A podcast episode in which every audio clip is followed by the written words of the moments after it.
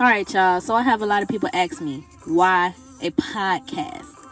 Okay, so when I was younger, I used to record myself every night, just speaking on whatever came to my mind. And you know, I re-listened to it like every day and every night. And one night, I end up losing all my recordings, and it upsetting me so bad to a point where I never wanted to do it again, and never even thought about doing it again. And this was like in fifth grade. So in twelfth grade.